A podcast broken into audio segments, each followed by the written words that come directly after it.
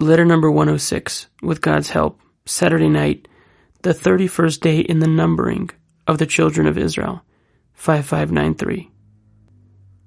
My dear beloved son, I received your letter on Wednesday evening, and it gave me both pain and joy. I wanted to answer you right away, but I did not find anyone traveling until now, and even now I am extremely busy. I just came from the table where we had the third meal, and I hurried to carry out your wish and answer you, even though you will soon be here with God's help. At present, I have nothing to say.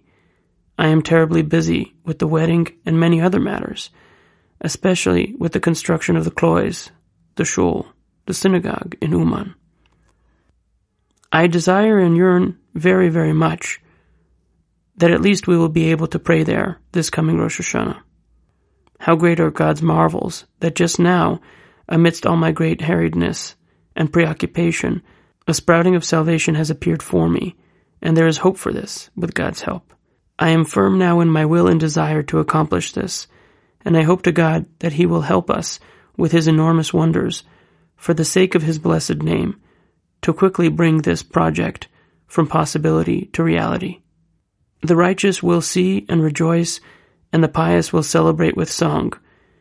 In my opinion, with this alone, it is fitting for you now to bring yourself to joy, because what I wrote you now is no trivial matter. These are incredible, outright miracles. God willing, when you are here, with God's help, I will relate to you some of God's miracles in this regard. When God accomplishes all his work, we will relate his praises, his might, and his miracles, all that he has done with us to fill us with life eternally, not for our sakes, but for his.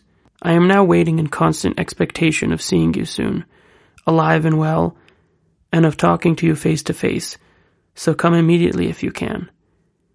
It is impossible now to say any more. Fortify yourself mightily, and be joyful at all times. Trust God, for He will not abandon you. Everything is for your good, with God's help. Natan of Breslev.